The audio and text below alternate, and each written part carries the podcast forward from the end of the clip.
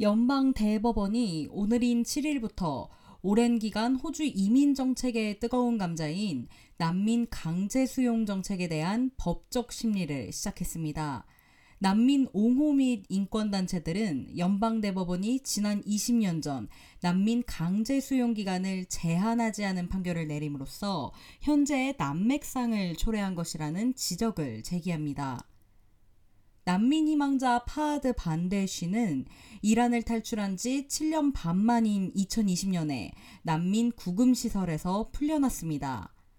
그는 당시 정부의 강제 구금을 중단해 달라고 간절히 호소했습니다. They have the right to be here.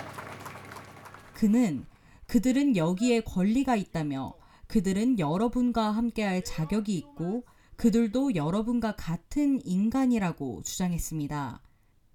난민 수용소의 강제 수용은 유효한 비자 없이 호주에 도착한 모든 사람에게 적용됩니다. 멜버른 난민 희망자 지원센터의 레이첼 사라바마무트 씨는 비자를 발급받거나 출국할 때까지 강제 구금이 이루어져야 한다고 강조했습니다. There are a number of uh, detention centres located around Australia. There are also people held in what's known as 그는 지역 사회에 거주하고 있지만 여전히 구금과 유사한 조건에 처해 있는 사람들도 있다며 그들에겐 호주에서 원하는 곳에서 살 수 있는 이동의 자유가 없다고 설명했습니다. 이어 사라바나무트 씨는 강제 구금 규정에 영향을 받는 사람들의 수가 상당하다고 전했습니다. the latest uh, figures that uh, I have are that 1,000.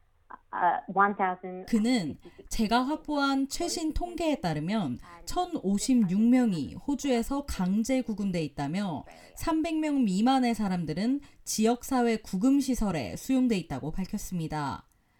호주는 1989년 캄보디아 베트남 전쟁의 여파를 피해 배를 타고 서호주에 도착한 캄보디아 난민들이 법정 소송을 제기하기 몇 년 전인 1992년 난민 강제 수용 법안을 도입했습니다.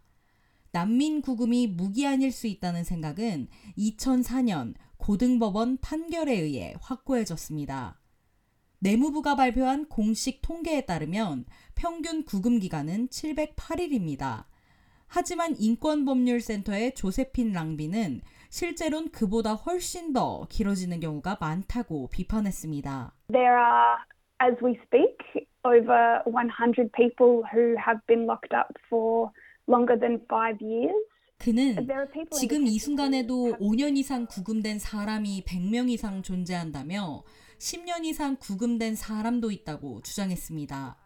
이어 호주 난민 수용소엔 무국적자이거나 난민인 사람들이 많기 때문에 다른 나라로 이송될 수 없는 사람들이 많다며 그들은 갈 곳이 없어 수년 동안 구금돼 있는데 정부는 이들에게 아무런 해결책도 자유를 얻을 수 있는 경로도 제공하지 않고 있다고 지적했습니다. 인권법센터와 다양한 난민 옹호 단체들은 난민들이 난민 수용소에 머무는 시간이 길어지는 것은 학대와 열악한 의료 서비스 부족 등 비인도적인 환경으로 인해 더욱 악화되고 있다고 우려했습니다. 지금까지 두 주요 정당 모두 현 상황을 바꿀 의지가 없는 듯 보입니다. 강제 구금과 더 광범위한 국경 통제 문제는 호주 정치의 핵심 쟁점입니다. 대중에게 가장 잘 알려진 난민 입국자에 대한 정치적 연설은 2001년 선거 전 이뤄진 존 하워드 총리의 연설입니다.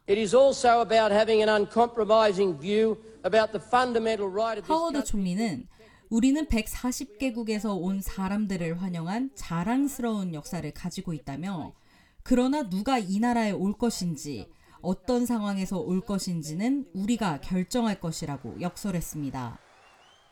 내무부는 호주의 난민 구금은 처벌이 아닌 행정적 조치이며 호주의 임시 입국 및 영구 이민 프로그램을 관리하는 데 도움이 된다고 명시하고 있습니다.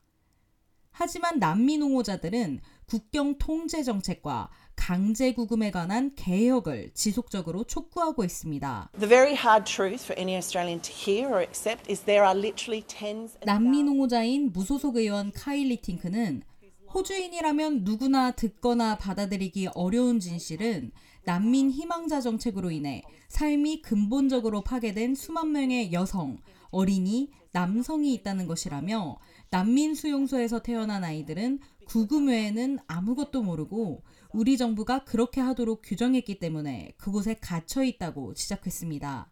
그리고 이제 곧 큰 법적 공방이 시작될 예정입니다. 이번 달 연방 대법원은 NZYQ라는 가명을 사용하는 사람이 제기한 소송을 심리할 예정이며 인권법센터와 칼도르 국제난민법센터도 소송에 참여합니다. 인권법센터의 조세핀 랑비엔 변호사는 이 소송이 중대한 영향을 미칠 수 있다고 주장했습니다. For the plaintiff at the centre of this case, it, it could mean his liberty. 그는 이 사건의 중심에 있는 원고에게는 자유를 의미할 수 있다며 5년 이상 난민 구금 생활을 한 그는 지역 사회로 돌아가 자신의 삶을 살아갈 수 있는 기회를 가질 수 있다고 설명했습니다. 이어 이 결정은 이 원고 개인을 넘어 광범위한 결과를 초래할 수 있다며 이 결정은 호주 정부가 사람들을 구금하는 것이 합법적인지 또는 필요한지 재고하도록 강요할 수 있고 잠재적으로 정부가 다른 해결책을 찾도록 강요할 수 있다고 덧붙였습니다. 심리는 오늘 연방 대법원에서 시작됐습니다.